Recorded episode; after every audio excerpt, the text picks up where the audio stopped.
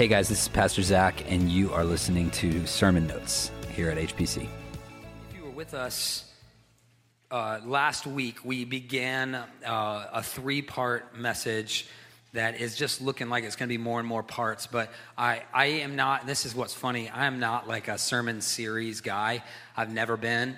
Um, but when the Lord led me to this passage, even in one verse, in one sentence, there are a couple of commas.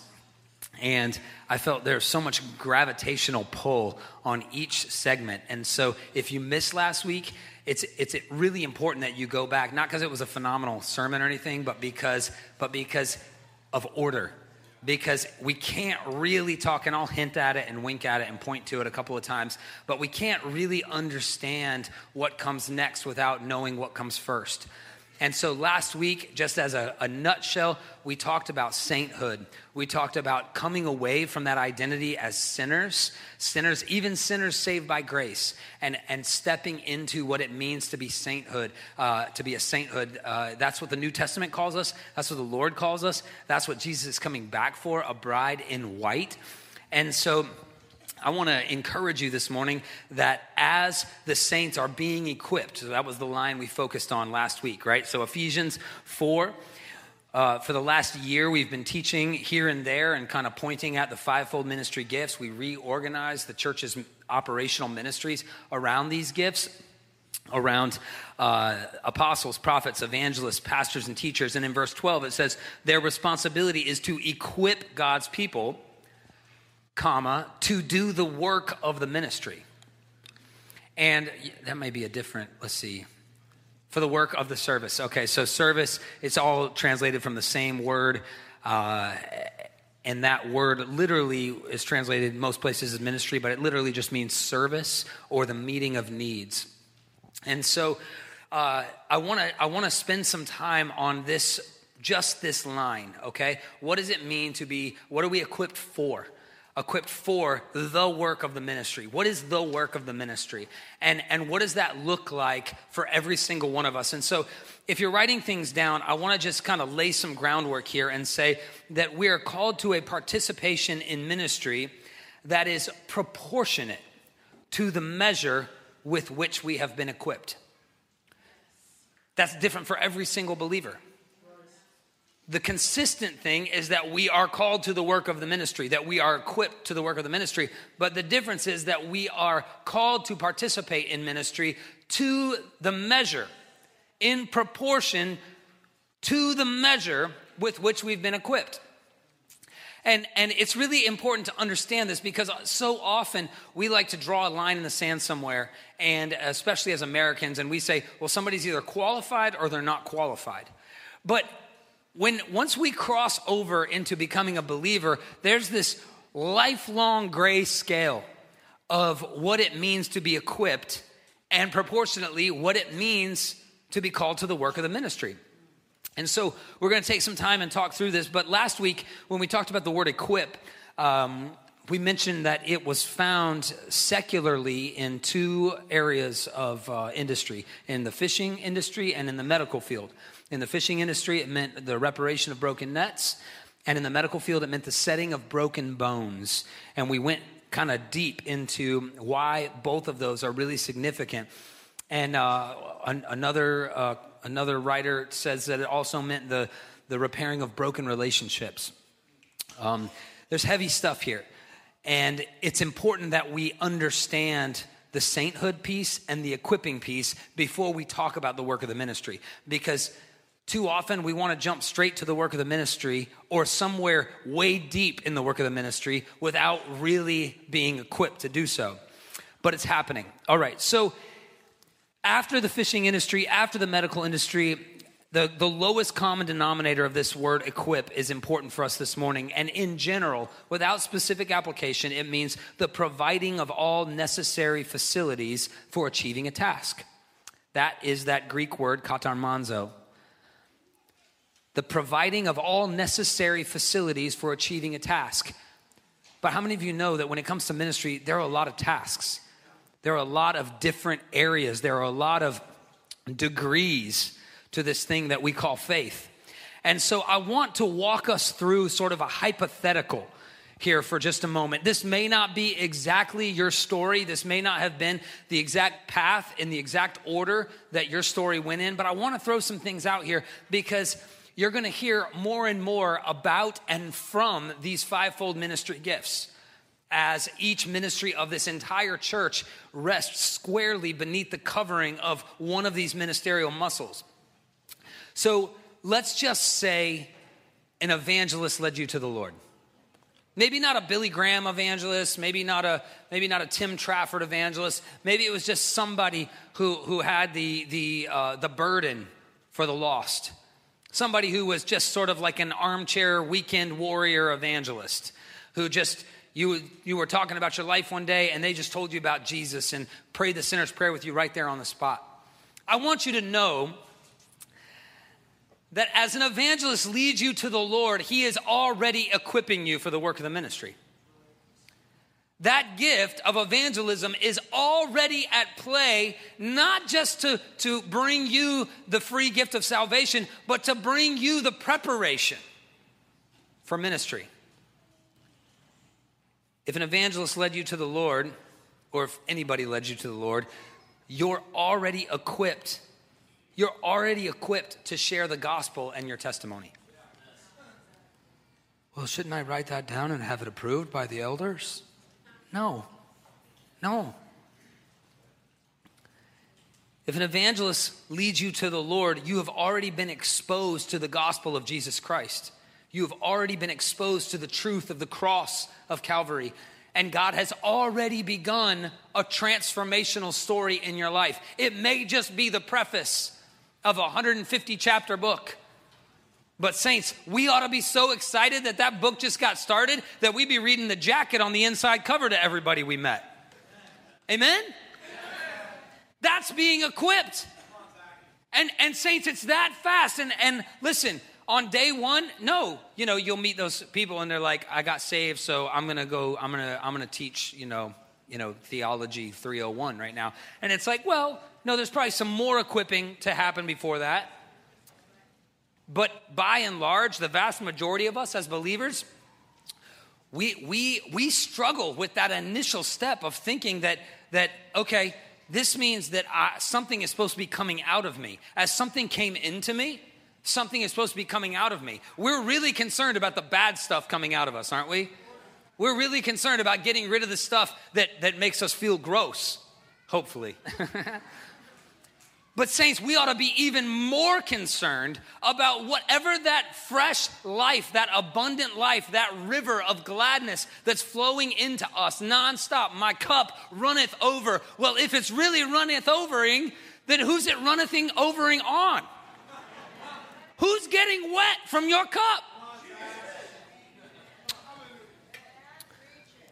as soon as you get saved.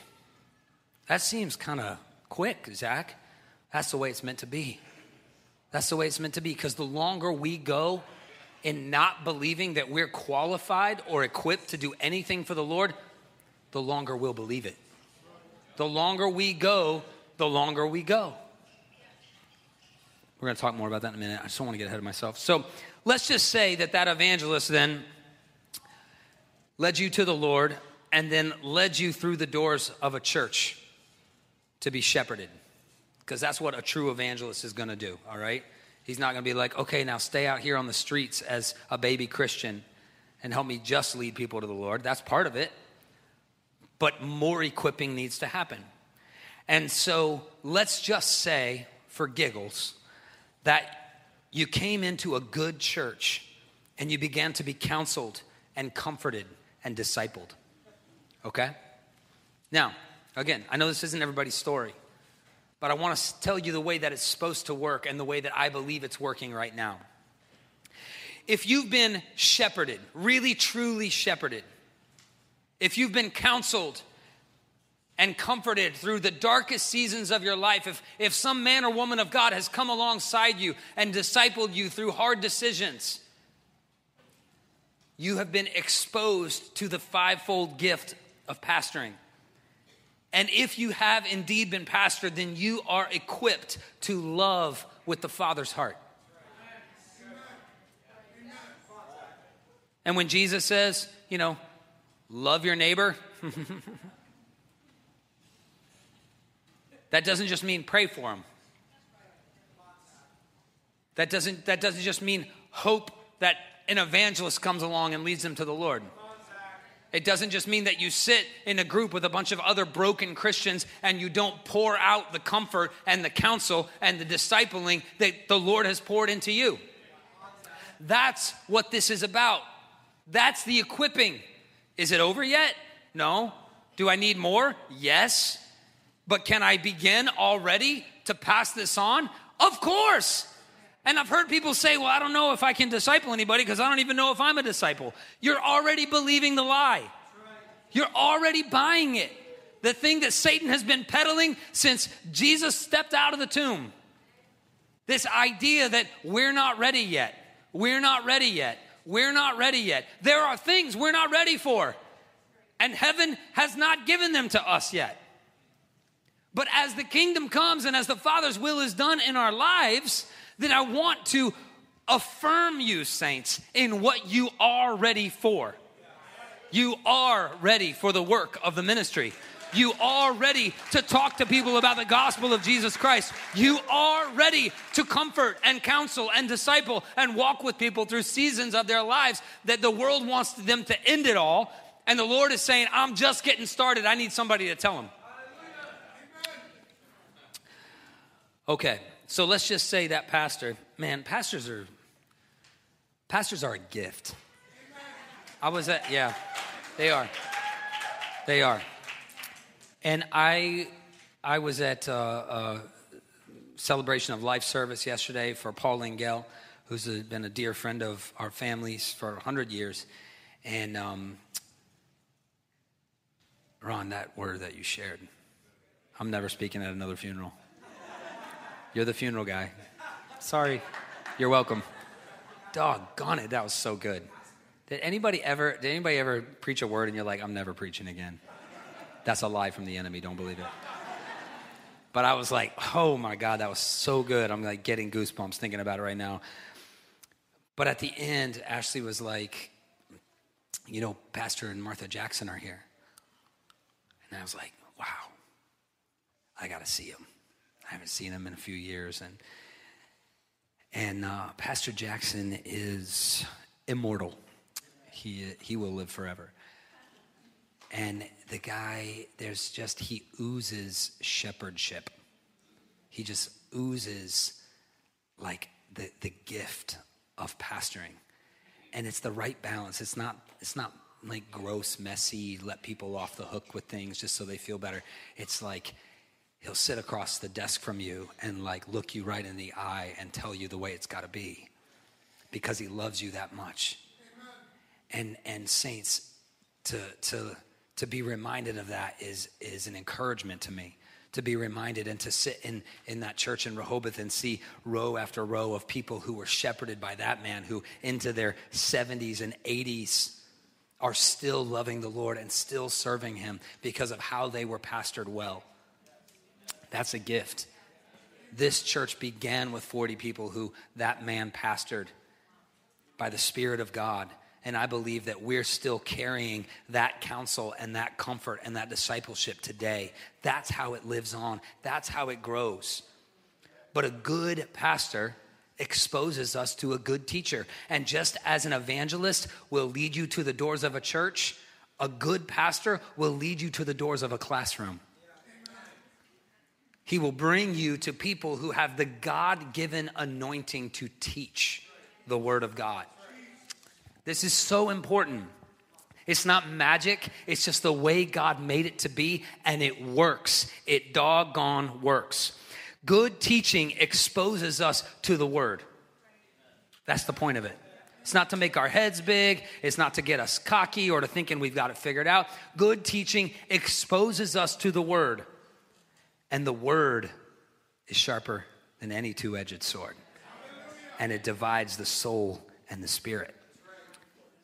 And I think we gloss over that really quickly, don't we? What the Word of God really does.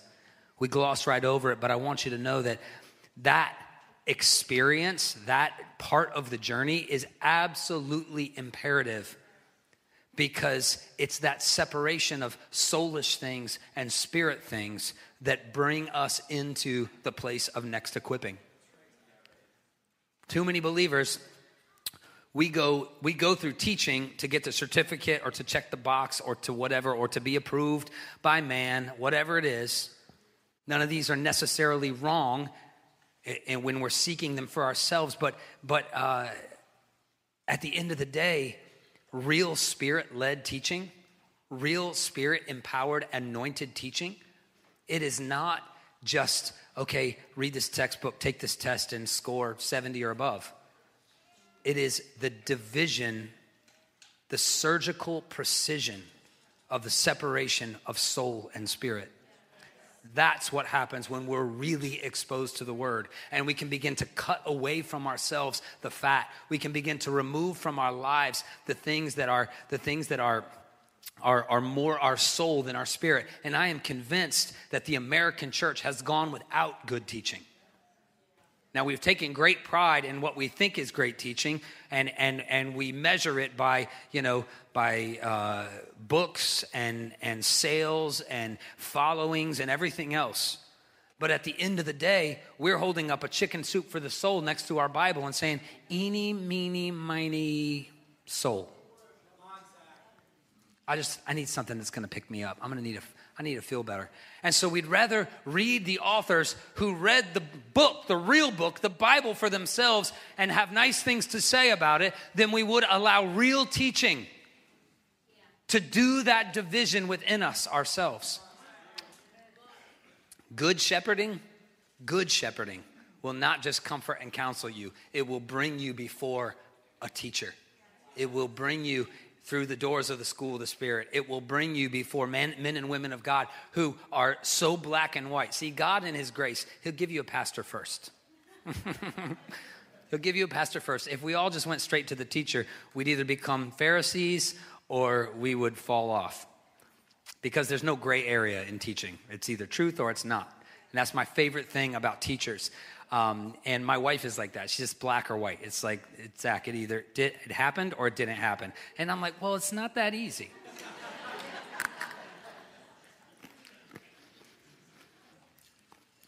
Lord, thank you for good teachers. Teachers equip us, saints.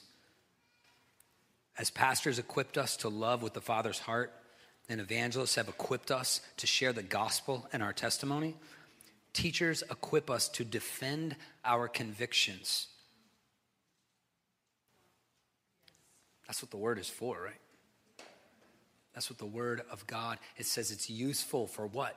For teaching, training, rebuking, correcting, raising up, edifying, encouraging. The problem is is so often teaching takes on some other identity and it, and it takes on the world's purpose of intellectualism. And we've allowed that to replace real spirit empowered teaching, the gift of teaching. But, saints, that's why a church has, has become the, the result, a church that cannot defend what it believes in. It knows what it believes, but it doesn't know why. That's why, that's why Christian ethics is one of the classes that I told Pastor Kurt when we first started School of the Spirit. I was like, there's got to be an ethics class and it's got to be Lilia Amaral that teaches it because nobody receives anything like they do from somebody with a Russian accent out of fear, you know, fear.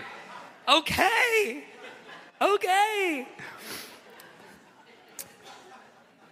Everybody else up here, I tell them what to sing. Lilia tells me what to sing. And then that I did it wrong anyway. Thank you, Lord, for teachers we need to be able to defend our convictions. It's not good enough to just have def- convictions. That's good enough for you, but what the Lord has given us is something that's good enough for this world. It's good enough for New England. It's good enough for those around you who should be getting wet from your conviction. Not by shoving a Bible down their throat or condemning them to hell, but when they see your life lived out in peace, in joy, in abundance your life as a saint, in and of itself, should be teaching these things, should be revealing these things. And teaching helps us to defend it. A good teacher, then, once we, once we have allowed This is so important. This is why these things go together, and I'm going to just do some work here for you. Um, follow me. The next one on our list is the prophetic.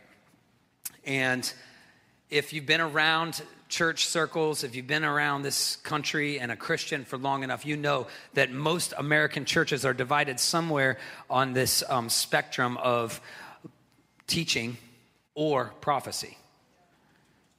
And there are a lot of like real fiery Pentecostal churches that just want to experience the power and the fever and the fire of heaven. And they they sort of throw shade on the, the teaching heavy churches. And then the teaching heavy churches uh, kind of frown on the pentecostals calling them an inch uh, deep and a mile wide because the teachers are saying no we're going to go deep in the word and i want you to know something that i am on a rampage to end that it will not live here it has no place here. That's not, our church is not going to pick teaching or prophecy, okay? Because God didn't teach or He didn't pick teaching or prophecy. He didn't pick one and He didn't tell us to pick one. Jesus said, I'm giving you five gifts, and every one of them will equip you. You want to know the biggest problem with the prophetic in the Pentecostal churches, if anybody can tell you, I'm the guy to tell you, okay? You know why? Because I am like unashamedly Pentecostal. Like I'm like, I'm not one of these Pentecostals that, you know, only praise in tongues during tax season, all right? I I I I am like so like like adamant about Pentecost and the outpouring of the Holy Spirit and the gifts of the Holy Spirit and the use, the function, the purpose, the fruit of the Holy Spirit. Just don't try and stop me, okay? I will, that's one fight I'll win. But I'm going to tell you, I'm going to tell you, the problem is when we get Pentecostal without having sat under good teaching, the soul things that were meant to be cut off from us, the soulish things, the feel good things, we carry them in to the prophetic. And now our prophetic is, is not pure, it's not clean, it's tainted by what we want or hope or what makes us feel better. And now you start to see some of the, the condemnation of the doom and gloom prophets, or you see the you see the, the feel good prophets who, who uh, you know, they'll hang their hat on the well. Prophecy is only to encourage and edify. And, and there's like all these things that we pull these things out of context from scripture and we're afraid to do anything else with it. Why? Because that thing, that piece of our soul is still connected. And the Lord says, Take my word and cut the fat off. Take my word and separate from these things that which continues to taint and pollute the prophecy for today.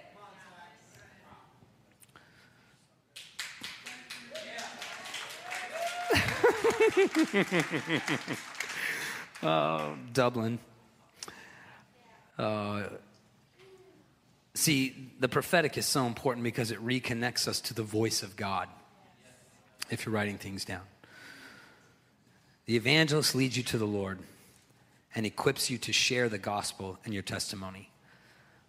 The pastor counsels, comforts, and disciples and equips you to love with the Father's heart to walk with other people through those seasons, those valleys, those nightmares.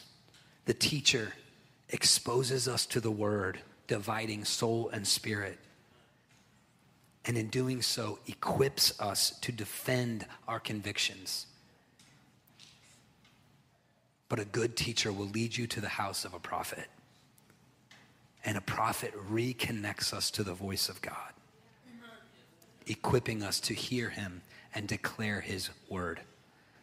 Why is that so important? First of all, I want to say that it was the voice of God, it was the, the Holy Spirit that led us to the evangelist to the fir- in the first place. Amen. He says the word says he loved us first. Before we even knew what to look for, he helped us find it. Okay? And so he brought us to that place, but as we enter a journey, as we enter a journey of being equipped, something, uh, something uniquely human happens where we start to we start to believe our own press. We start to see what god's doing and we're looking at our fruit admiring it and we're starting to feel smarter and stronger and saintlier hopefully. But that's why at this point, the prophetic re enters the picture and reconnects us to the voice of God. Because what happens is when we sit under teaching for too long that has some form of godliness but denies its power, when we sit under teaching for too long that refuses to bring us to the house of the prophet, that teaching begins to, to conjure up in us this mindset that we can figure it out. That we can read a book and know what's going on. And if we don't know what's going on, it's because we haven't read the right book yet. And so you have men and women of God who want nothing more than to see the kingdom come. But instead of being reconnected to the voice of God, they have libraries of, upon libraries upon libraries of every book under the sun. Because a teacher taught them that they can figure it out. And somehow, like a CIA black ops file, they've gone through and blacked out lines like, his ways are higher than our ways. And the mysteries of God and the places in heaven that we might not get a glimpse of every day, but that's okay. We're being equipped anyway.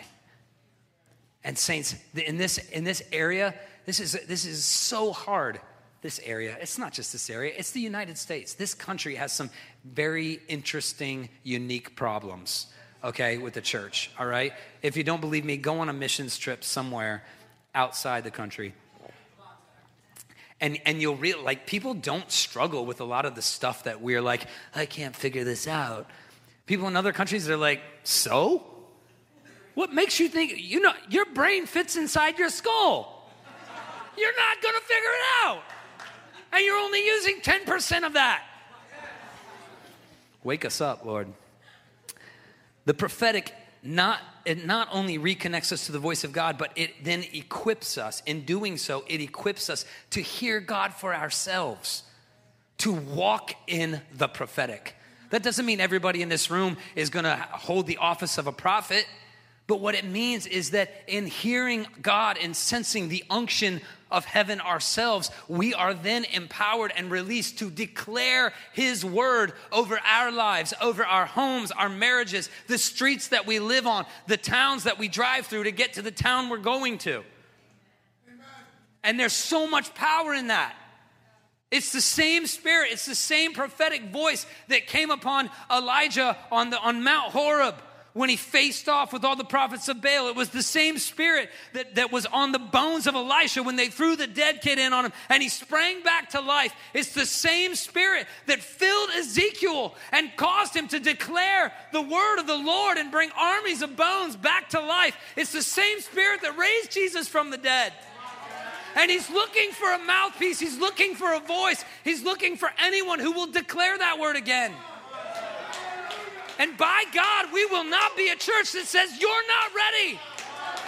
I'm not going to say it. Oh, Pastor. Oh, Pastor. If we're not ready, we'll cause more harm than good. Well, we might do damage. This is my favorite one. What if we get it wrong? I'm going to go ahead and fix that right now. You will get it wrong prophets, you will get it wrong.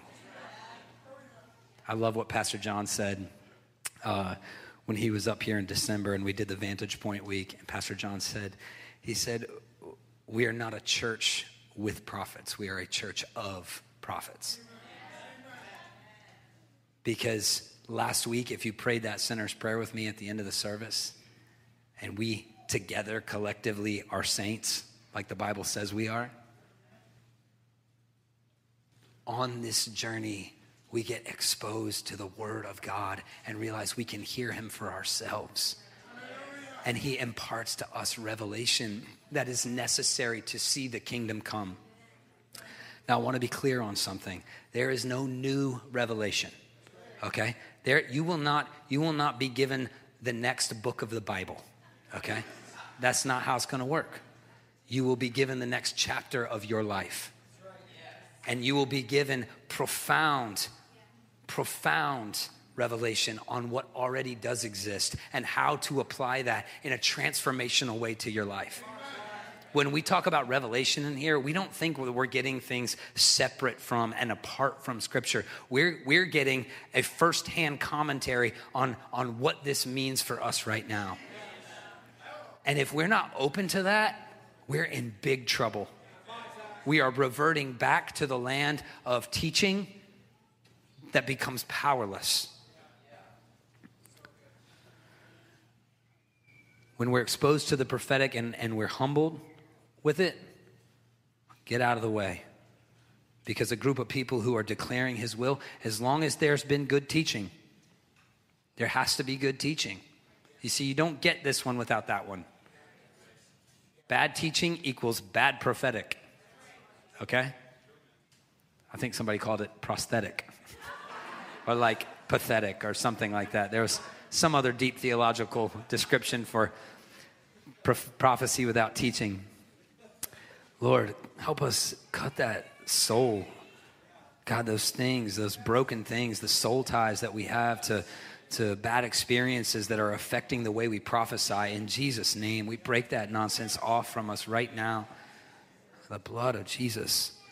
Because, see, that is what happens when there's too much soul still connected, the ways that we've been wounded. I, by the way, I, sp- I, I take a lot of Sundays and talk about like all the bad ways that things could have happened to us. And I'm up here repenting for the way that we've been wounded by ministries and pastors and men of God and women of God in the past that have lied and manipulated and, and done terrible things.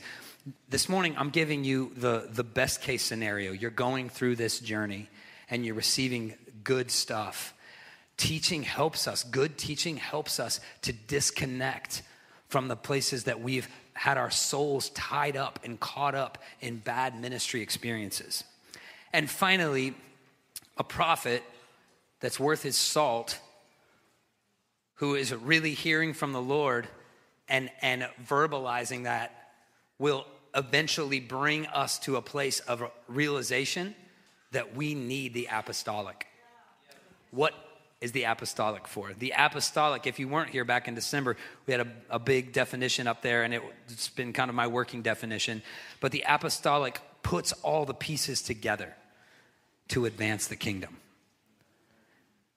An apostle was not originally a Christian or theological word. An apostle was a, a, delegate from, from an empire like Rome that would be sent into a place that was not under Roman rule yet. And with him would come people with various gifts, talents, abilities, experiences. He would have someone who came who was a blacksmith. He would have a doctor, a medical doctor. He would have um, teachers come to help set up educational systems. He would have uh, people who understood commerce and economy. And when they came and submitted under the covering, the leadership of that apostle, all of their gifts wove together to establish the kingdom in that place. That's how the Lord set it up. And so when we bring this thing full circle, what happens is because here's the deal all these ministries, let's just say you're a saint and you've made it all the way up through being pastored or being taught and you've got good stuff to offer and you're offering it out there like like willy-nilly it, it, it might be like bearing fruit like there might be good stuff happening. I'm an evangelist. I'm leading people to the Lord left and right. But the problem is, without the full five of the fivefold, we never end up repairing the nets. And so all these fish that we're leading to the Lord never make it into the boat and never become part of the fish dinner.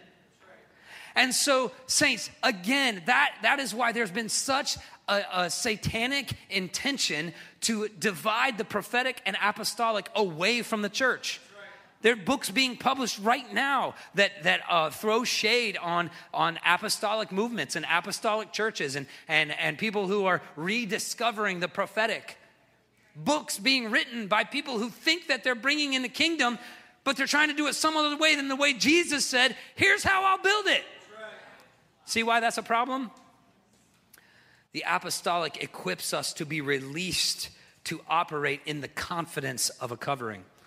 I just talked to uh, an awesome, powerful man of God this morning about, about a mighty call that the Lord gave him back in the 80s, late 70s, early 80s.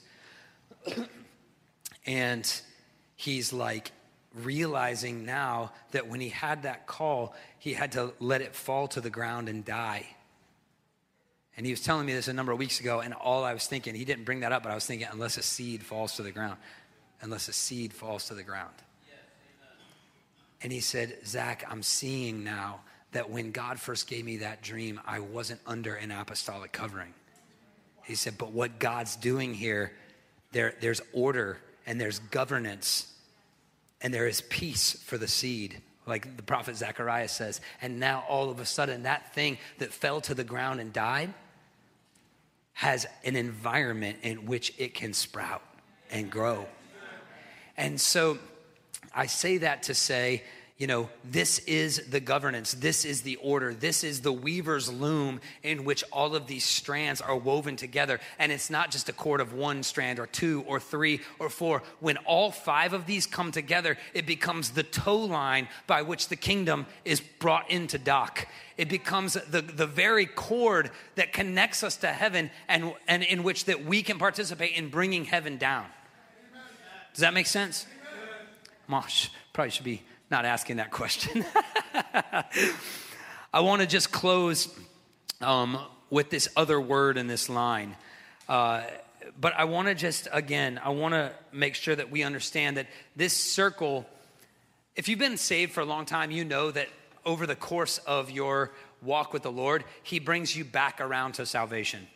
This probably happened to me a couple of times, like every, I don't know, like, like six to 10 years or something, the Lord has me like revisit salvation and I am re exposed to, you know, maybe I'm listening to an evangelist speak, or maybe I'm listening to somebody who, you know, just has a, a, an anointing for this. And I'm like, oh my gosh, like I got saved and I like totally missed all that.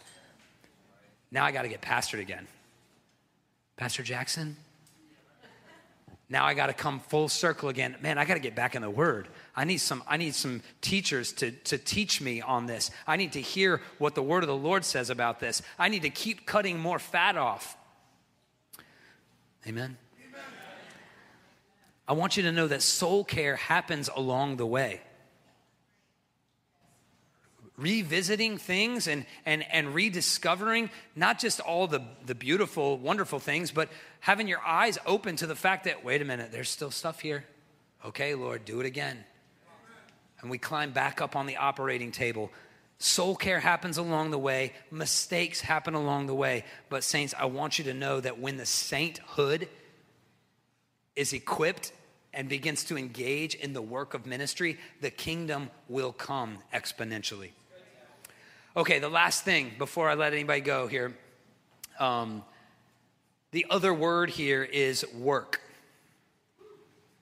That's it. I like it. Hire that guy, whoever just said that. Work. These gifts are given for the equipping of saints for the work of the ministry. This word work, it might be one of the most misunderstood ideas, at least in our country. There are two erroneous extremes that I'll address first. Number one is one that I just call affectionately and very cliche consumerism.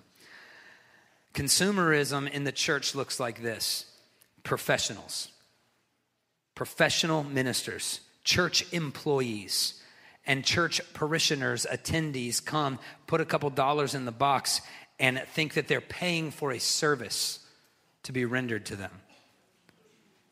This is a church not for the Father, not for the kingdom, and not for Jesus. This is a church for the saints. A church for the saints. And it is no different than any other service industry. We pay for a membership, we pay for a little bit of influence, and then we have a whole laundry list of expectations to go along with that. I want you to know things are getting very uncomfortable for consumeristic Christianity. And the longer we sit in that seat, the less and less it actually looks like faith. And the more and more it looks like American complacency. People in this consumeristic mindset, people go into work um, they go into work mode because they've made ministry work for vocational ministers. So, like, it's like if you see the people on staff here as well, their job is ministry, their, their career is ministry, then that means if if you see it that way and that's your view, your perspective, then anytime you engage in ministry the way that we're supposed to, you do so with a work mindset. That this is going to happen by the sweat of my brow, that it's going to happen by the exhaustion of myself, the expenditure of my resources, and then you know, hopefully somebody notices and I get a pat on the back or a promotion or a position or whatever. Now, the other error kind of rides back and forth, these two with each other. The other error is one error I, I will call uh, sacrificialism. I'm just making up names. They were different in the first service, but somebody didn't write these in my notes, so I don't know what to preach. So you see, the sacrificer makes a different mistake. The sacrificer believes that the church grows at the expense of the saints. Not just the ones who work there, but all of us. And so the sacrificer makes sacrifices. Sounds good, right? Until it's not. And so somebody that works an 8, 10, 12, 14 hour day at their real job to put food on the table is then guilted into or manipulated into or arm twisted into believing that they then have to show up at the church and put in another 6, 8, 10, 12 hours of work. And they do so again for some other reason than that the Lord has called them to do it. And it can justify it and excuse it. But what it renders is one more burnt out believer. One more burnt out. And, and listen, if you think this morning that you're going to get compassion from me for being burnt out, not today. Because that sacrifice was made in disobedience. Well, the pastor told me I. Guys, this is why we need to be hearing from the Lord. This is why we need to be able to defend our own convictions. This is why when somebody asks us to do something, we it's it's okay to say, you know, yeah, let me let me bring that before the Lord. As long as that's not just a cop out to get out of it. We, we joke about that too. That's like the go to. I just need to pray about that for six months.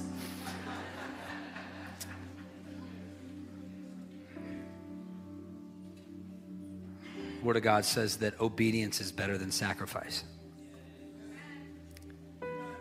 And so, too often, saints, we become a church. We become a church that makes sacrifice in rebellion. We make sacrifice out of order. We make sacrifices in disobedience, and our marriages pay for it, and our families pay for it. And ultimately, our walk with God pays for it because of the bitter taste that's left in our mouths. You want to know the crazy thing about that word work? It comes from a Greek word ergon. And that word is translated 13 times in the New Testament as work. Work. Just like we're talking about work. Like just work, go to work. But it's translated 149 times. 149 times as either acts or duty. And I believe that as I'm reading through this, I'm believing that it was never the Father's heart that this engagement and equipping for ministry means that we should be driving ourselves into the ground so that our families or our kids don't get the best of us. I believe that what it means is that as saints, real saints, that the work of the ministry becomes the simple acts, the simple deeds the simple living out of our lives. See, why don't you stand with me? That's why we had to spend so long last week on the cross and on sainthood. Because when we're working for salvation, when we're still believing the lie that we've got to work our way or earn our way into heaven, then all the ministry that we do follows suit. It's how hard are you working? How much of a sacrifice are you making? I believe in sacrifice. We are called to sacrifice. I believe in, in giving of ourselves and giving freely. But to give freely means that we have to be giving in freedom freedom from the oppression of sin and the condemnation that goes along with it. When we're working for salvation, we'll work for ministry. But when we see ourselves as saints, we will function. And I want to close with this thought.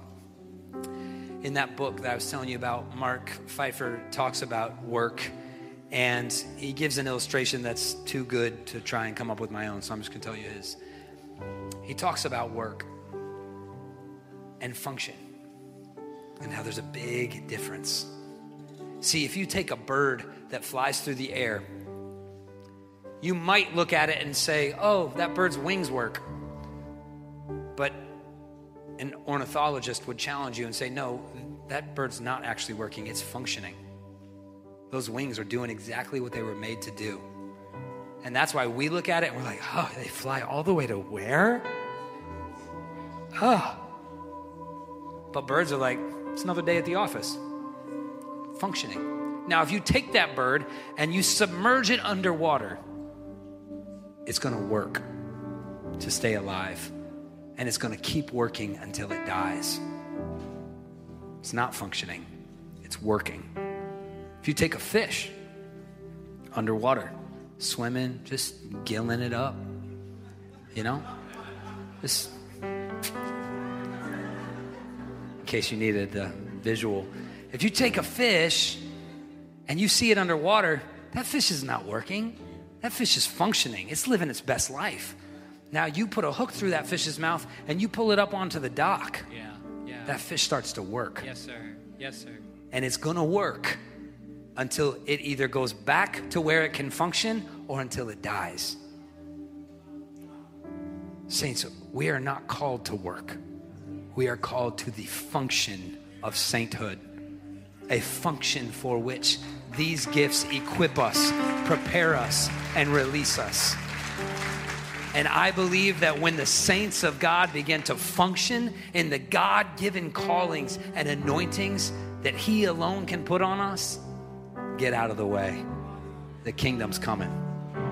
So, Father, we thank you this morning. We thank you for these gifts. And God, we thank you, Lord, that you didn't call us to, to, to some uh, partisanship where there are people who are professionals at this and, and we just come and, and have this thing done to us. God, we're giving up on that type of Christianity. Lord, we are giving up on that heresy and we are coming in. The saints are coming in, Lord, to be equipped so that when we march out, New England is changed for the gospel and the glory of Jesus Christ. We are believing it with our whole heart and we say, Have your way within us. Lord, I pray for hearts that receive receive uh, the evangelistic burden of salvation and, and, and testimony, God, that we take note of how we've been shepherded and discipled and counseled and comforted, and that we don't walk in fear of our ability, Lord, to, to share that, to pass that on, to counsel this world in all of its brokenness. And God, I pray for those uh, who have tried to surpass or circumvent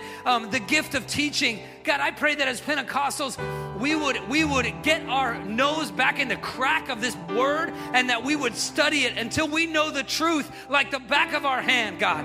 And so we believe you to reveal that truth to us. God, I thank you for School of the Spirit. I thank you for King's Academy. God, I thank you for the Bible studies and the home groups and the and the, the places, God, where people have designated and dedicated their lives to knowing your word in the way, God, that it is allowed to separate and remove from us that which is unclean, God. We desire to walk in the spirit and not our flesh.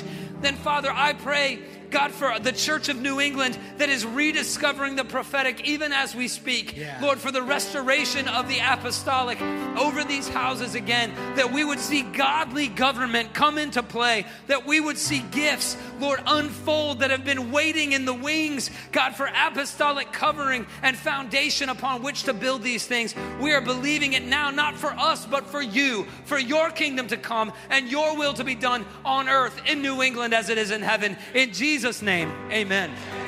Hey, have the best day of your lives. We'll see you next week.